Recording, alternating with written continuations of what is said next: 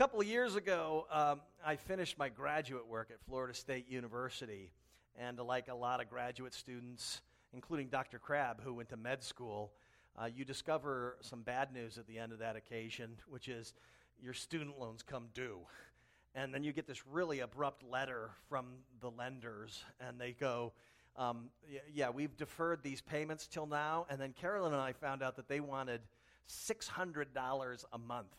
And that was how quickly we had to pay this loan back, and we didn't have six hundred dollars at the end of our month. Um, and, and so we were, fr- were a little frightened of the experience and uh, began to pray. A year earlier, we had purchased our home. Uh, we had bought it at the very bottom of the real estate market in two thousand twelve when no one else wanted to buy homes, and we finally found one we could afford. And uh, unbeknownst to us, over the course of the next year, the market had turned around, and the value of our house had gone up, and so our bank allowed us to refinance the house and stuff our student loan into that, and it only raised our monthly payment like ninety bucks.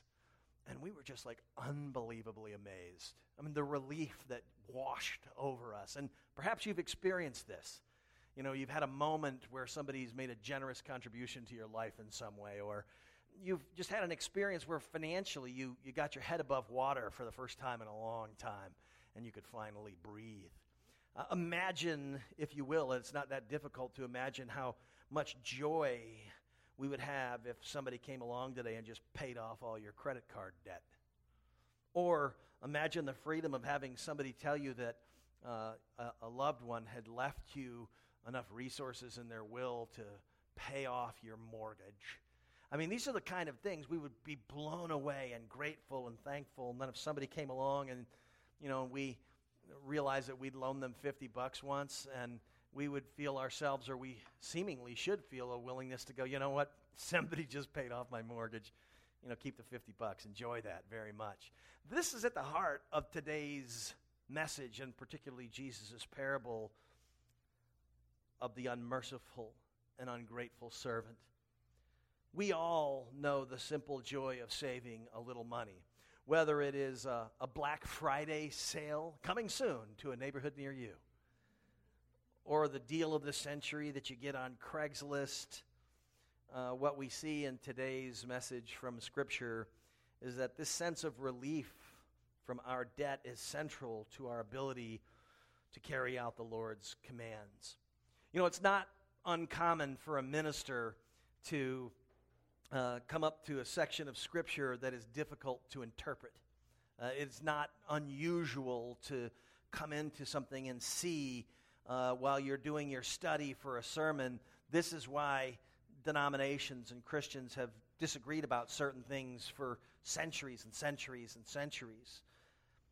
This morning, I am not teaching through one of those passages. It is crystal clear. And this brother gets it. It is crystal clear to anyone who understands the gospel that Jesus is reaffirming through this parable his command to us and his teaching on prayer. We are to forgive others as we've been forgiven. I suspect that the reason Jesus has left little room for misinterpretation is because we are both prone to justify our unforgiveness towards others, and also because forgiving others is possibly the most difficult thing we do as humans. It's just that hard. And so Jesus doesn't give us the luxury of going, well, you know, the Scripture's a little gray in this area about whether or not I have to forgive this person. There's no gray area on this one. And this morning, I have a real strong sense that I'm ironically teaching something that is going to be really hard for us to hear.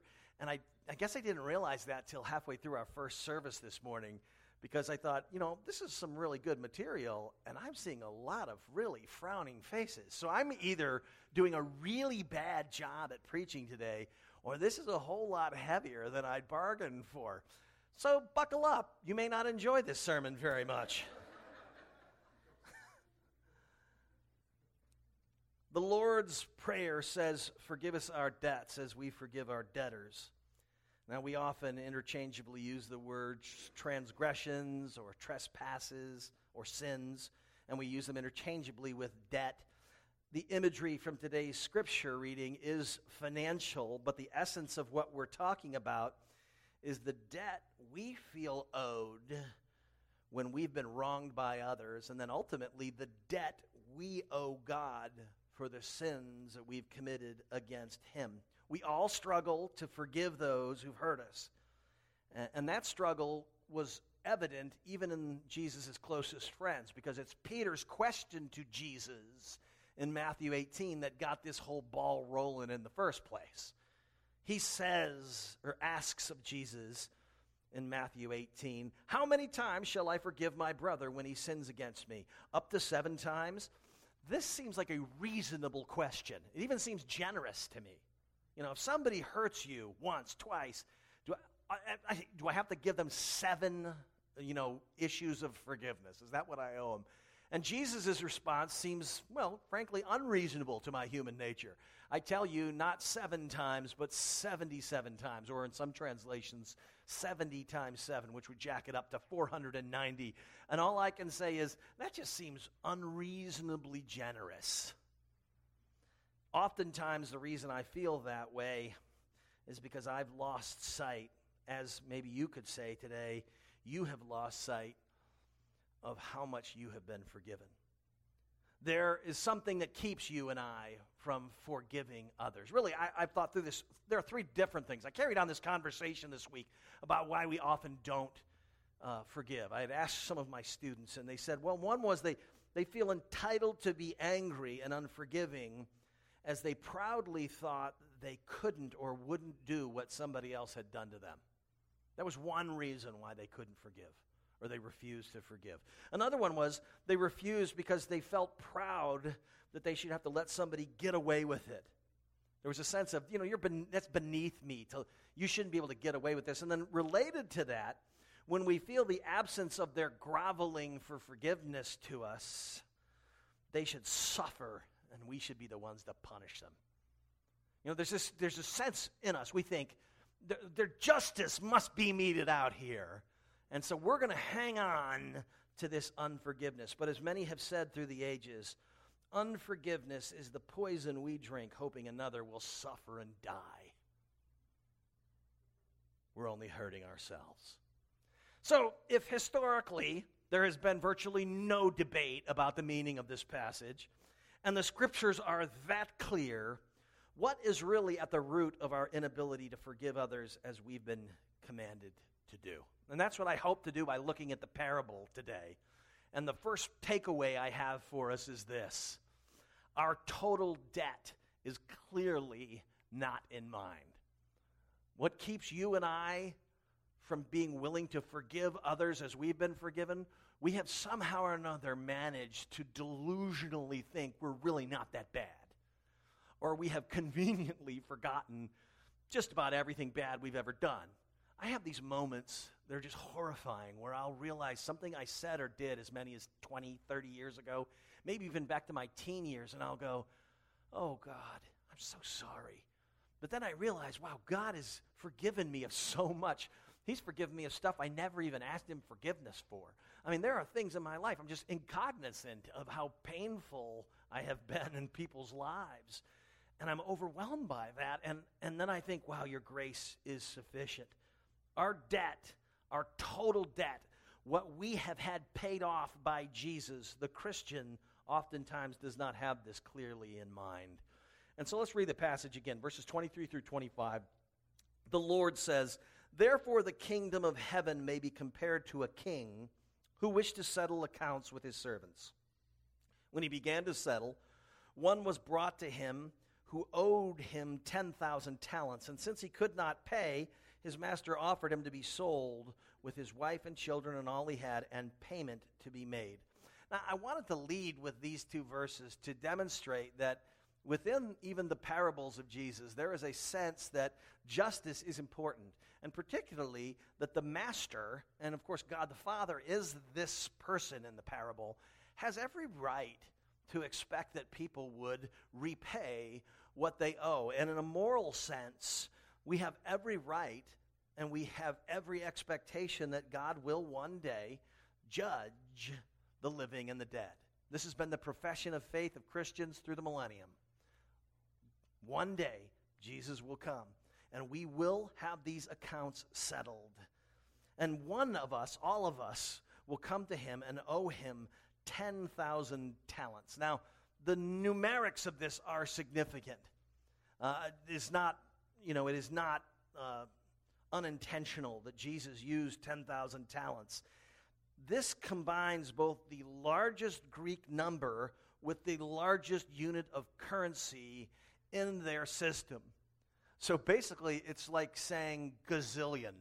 I mean, you know, we don't even have a number that's that big, right? So we'd have to go to, I think trillion is the is the most common use. So it would be like one thousand trillion dollars. Whatever the top number we would use linguistically versus the top currency we could produce, this is what Jesus is saying. He's trying to say the debt of sin that we owe God is just enormous. It's bigger than we can actually describe using the terminology of our day. And then later, when we use the description of somebody who sins against us, that number isn't insignificant. Uh, a hundred denarii is a month's wages. But if you do the math in that currency, it's one six hundred thousandth of what the other person owed. The, the, that's six hundred thousand times. That's just enormous. And so it makes a lot of sense why the master would be so dumbfounded that somebody would go away and not remember just how great the master, how forgiving the master had been. The moral of the story is that you will not forgive others unless you have in mind that you've been forgiven many, many more times than others who've sinned against you. Here's an exercise that I've, from time to time, with greater levels of success at certain times than others, uh, used in my own life to help me combat unforgiveness. I would encourage you to make a list of things that others have done to you that you are having difficulty forgiving them for in your heart.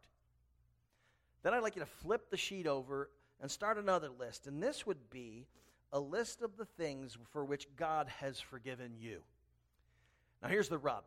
The first list you might actually finish, because there's probably a finite number of people that when their name comes up, you go, "Urgh," or you get that sense in your stomach, oh, I hate that person. Oh, that person's awful. And you start like venting about them. That's how you know that there's unforgiveness in your heart. When the impulse, whenever they, they come into the conversation, you find yourself making fun of them or, or saying something negative about them or just feeling like, you know what, this person I could do without. See, at that moment, you and I are faced with the reality that we have unforgiveness in our heart. There's a finite number of people in my life that I could say, I'm having difficulty letting go of that. On the flip side, there's not enough paper in the world for me to list the number of ways I've offended God. I mean it. I could go to Staples, and they wouldn't have enough boxes of paper, assuming I could remember everything I'd done to sin against God and all the things I've done to sin against others. See, Orthodox Christianity maintains that a proper understanding and appreciation for what Jesus has done for us requires recognition of the depths of both of our sinful actions and our sinful nature. You see, apparently both our actions and our nature are so offensive to the Father that Jesus had to be crucified.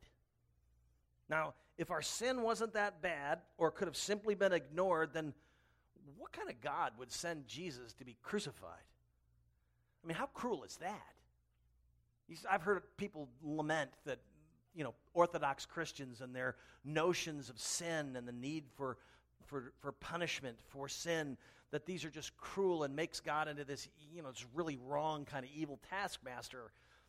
The flip side of that is even worse. It's, okay, God's saying, your sin doesn't matter, I don't care, it's not a big deal to me, but you know what, I'm going to kind of design that Jesus Christ would have to be crucified. I'm just going to let him get tortured, but it doesn't really accomplish any significant purpose. What it does is kind of gives you a symbolic view of what love really might be. There are a lot of ways you could do that without letting somebody be tortured. So the, the gospel is very clear that our sins in Christ have not just been done away with or coated over, they've been forgiven completely, totally. Now, through the influence of unbiblical thinking or perhaps social psychology or weak Christian theology, there are many who believe that they are not any longer by nature sinful, or that their sins are really no big deal. And there is a line of thinking that some so-called Christians have bought into that says that, you know, you were taught evil and wrong when somebody told you that by nature you are selfish and sinful. I would say not only does Scripture teach that, but all you have to do is raise a couple of toddlers and find out that's true. You don't teach kids how to lie. That comes naturally. You don't teach kids how to be selfish. They learn that by nature. That requires no training at all. The antithesis is true. You have to actually teach your kids. Now, do we tell the truth? Okay. Do we hit our little sister? No. I mean, honestly, I never, ever taught my son how to be rough with his little sister. That came by nature because he's a boy. And I'm telling you, there are a lot of other things that are wrong about the way we behave that come equally by nature. And for a second there, let me assume that if you claim to believe the Scriptures are true, there are still going to be reasons why you may not feel very moved or grieved by the totality of your sin debt. And that's a debilitating thing, because today's passage shows a direct correlation between our recollection of the totality of what was forgiven us and our ability to forgive. There's some people think, what are you, just morbid and sick? You want to sit around and think about bad crap that you've done for your life and, you know, making lists? I mean, let it go. It's in the past. Hakuna Matata. You know, I mean, I'm like, oh, no, it's not that. I want to remember it for me, not so that I can beat myself up. I'm not lashing myself. I'm saying, if I'm going to be gracious to you when you're a poop to me, I'm going to have to remember that I have been horribly, infinitely more horrible to God, and I don't deserve to be able to look at you and go, I'm not going to forgive you, your miserly little sin against me. I have no right to do that, and neither do you.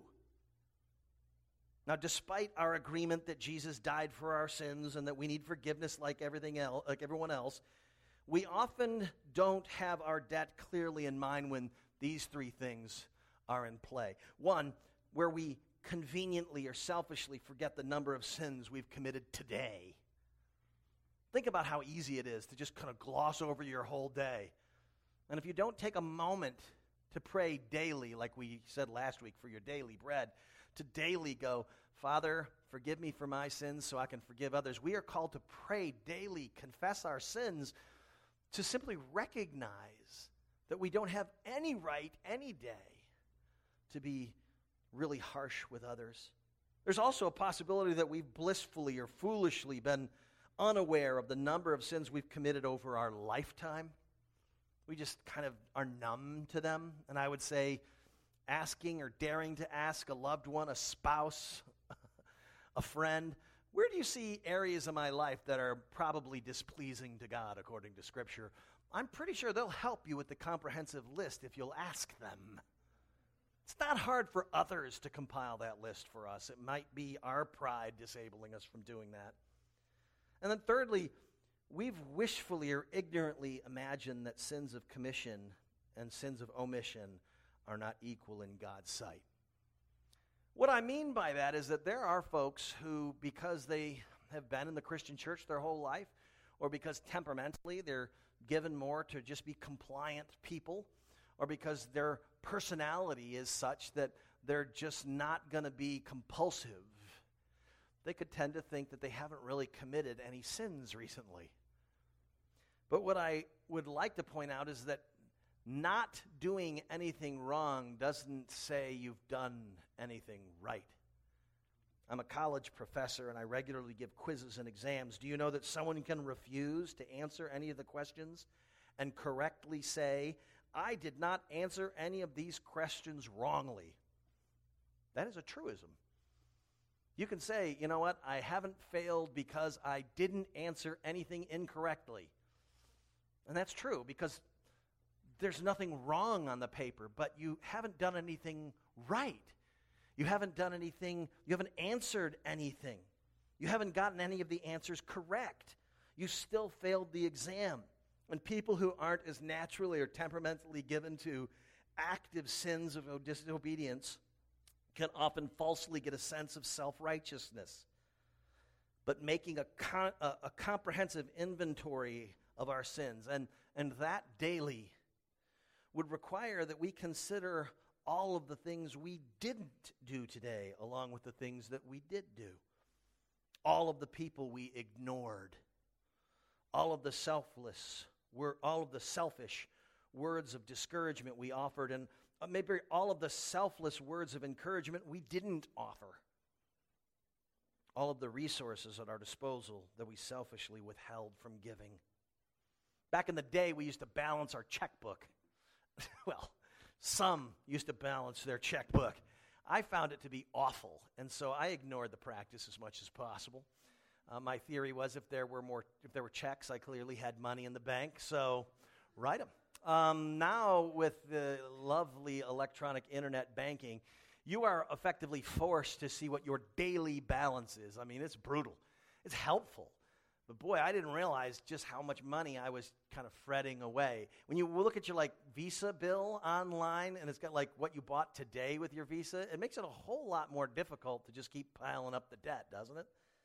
We easily roll up debt by being blissfully ignorant of spending, and many of us very easily can slide into self-righteous by just never taking an inventory of just how sinful we are, have been, and what is the totality of debt that Jesus has forgiven for us.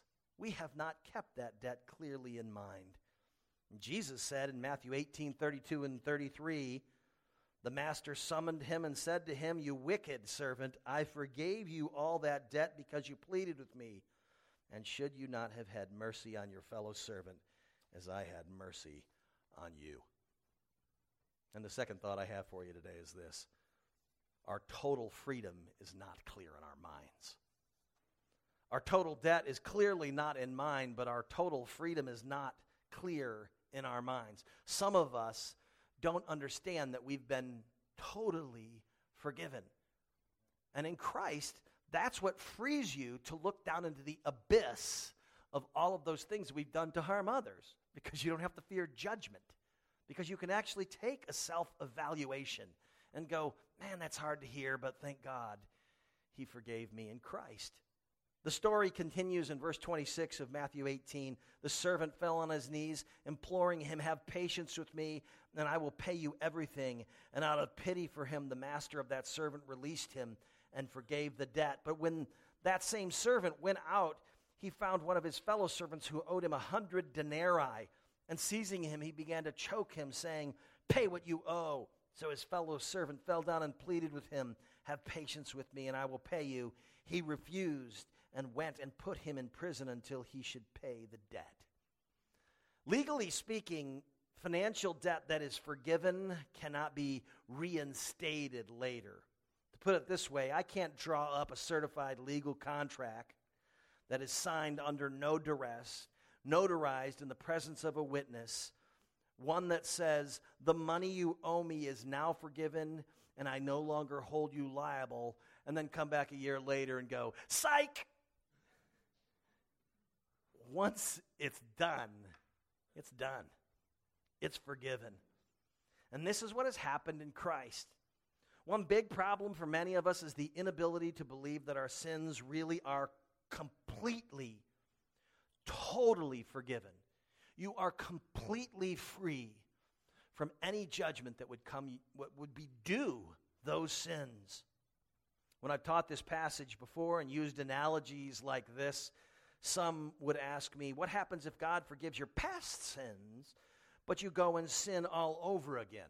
Now, this is thinking that is fairly prevalent in churches Uh, where the gospel isn't taught very clearly. And I don't know what kind of church you grew up in, uh, but more than likely if you grew up in a church and didn't understand the gospel, you you you probably had this thought process in your mind, that for a sin to be forgiven, it must be recounted, confessed, and turned from, before God would or could forgive it. Now, what this means is that in some religious traditions, people are constantly having to confess their sins, not because they recognize they are displeasing to God, which would be appropriate, but because they fear dying before confessing a sin. I mean, they literally fear that, okay, okay, I've confessed my sin, now I've got, I'm good, and if I happen to die on the way home, I'm covered.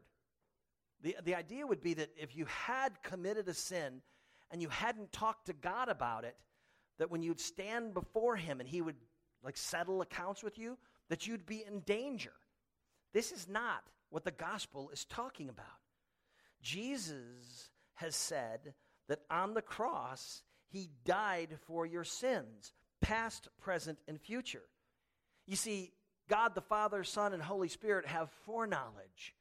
They knew before all eternity, let alone before Jesus died to physically pay for the sins of everyone who would ever believe on thirty in thirty-three A D, that you and I weren't even born. We hadn't even sinned yet, and Jesus had already prepaid for all of your sins. He knew in advance who was going to trust him. He knew in advance who he was going to enable to understand the gospel and believe. He knew in advance who he was going to renew so that they could respond to the gospel.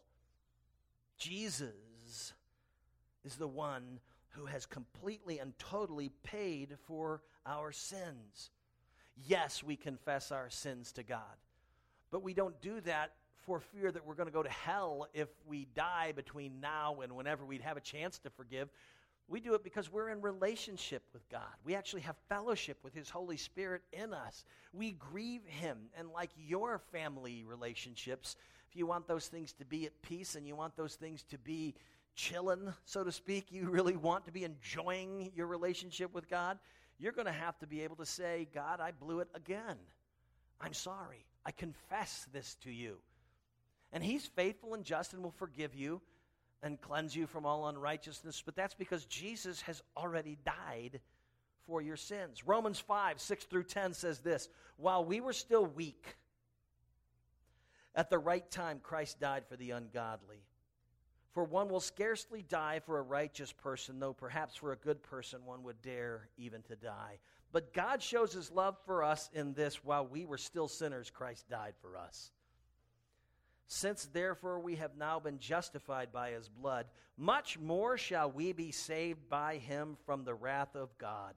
For if while we were enemies we were reconciled to God by the death of his Son, much more, now that we are reconciled, shall we be saved by his life. Friends, our sins are so many, we couldn't pay them off by good works, even if we wanted to. The gospel is that Jesus' life is worth immeasurably more than all of the lives of everyone who has ever lived. So his sacrifice was sufficient to not only pay your sins, but the sins of everyone who would ever believe. And on the cross, Jesus was dying in our place once for all so that we would be able to rest secure that our debts were settled. And seeing this is key to forgiving others. Our total freedom from judgment must be clear in our mind. We have to recollect that we have been forgiven much, but we also have to be able to rest secure that that debt has been paid. First John two two says, he is the propitiation for our sins, and not for ours only, but also for the sins of the whole world. My wife and I have some things in common with my parents. Uh, my father's name is John, his first name, and I'm, my first name is John. I'm John Charles. He's John Edward. Uh, my uh, wife's name is Carolyn M. Ryer. My mom's name is Carol M. Ryer. Uh, we both, couples, met on the only blind dates we ever went on. So it gets freakier as we talk about it longer and longer. This all occurred to me once when we, when we moved back to our hometown after seminary. Uh, we didn't have any kids. We were living with my parents while we were getting uh, while we were getting ready to buy our first home, and um, I had to go to the bank, and we happened to bank at the same institution, and this is back before cybersecurity was actually a concern, and so you walked up to the teller, and I said, yes, I'd like to get some money out of my account, and she asked me for my name and my driver's license, and She went through and said, John Ryer. I said, you, absolutely. She gave the address. I was living with my parents. I gave them that address. And then she asked me, and I promise this is true, how much of the five figures in the checking account we wanted to withdraw. This is when I knew there had been a mistake. Because the only time in my life that Carolyn and I have had five figures in our checking account is when you count the zeros after the decimal, you know? And so I said, no, no, no, no, that's my parents. Now imagine, this is the early nineties. This is how banking was just twenty-something years ago. Pretty frightening when you think about it. I don't have the means that my father has. And friends, our actions on our behalf are not enough to cover our debt of sin, but Jesus' sacrifice more than covers the tab. Our Father, by sacrificing his holy Son, has more than forgiven everything we could ever imagine. These realities are supposed to inform our daily existence, which in turn compels us to make the determination to forgive those who've trespassed against us. Compared to the debt of sin which God has forgiven us, the totality of the sins we feel entitled to punish others over is a piddly sum.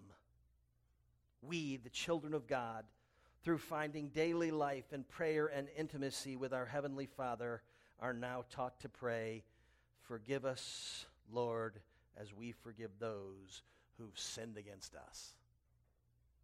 Brennan Manning said this, quote, God calls his children to a countercultural lifestyle of forgiveness in a world that demands an eye for an eye and worse.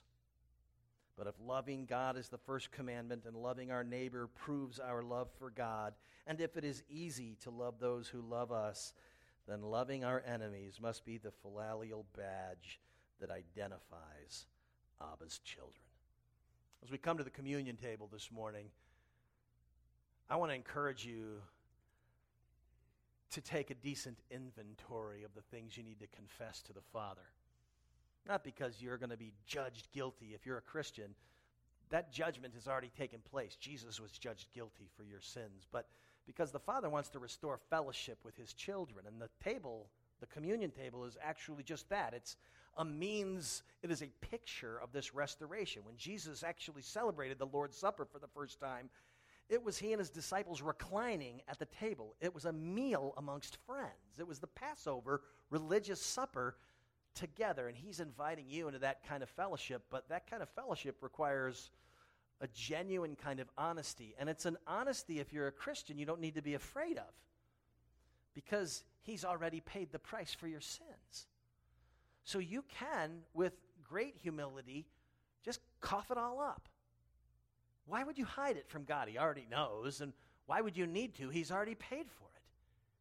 He wants you to come to terms with that today, because unless we do, the likelihood that we'll forgive others is pretty slim. We'll, we will be the unmerciful servant.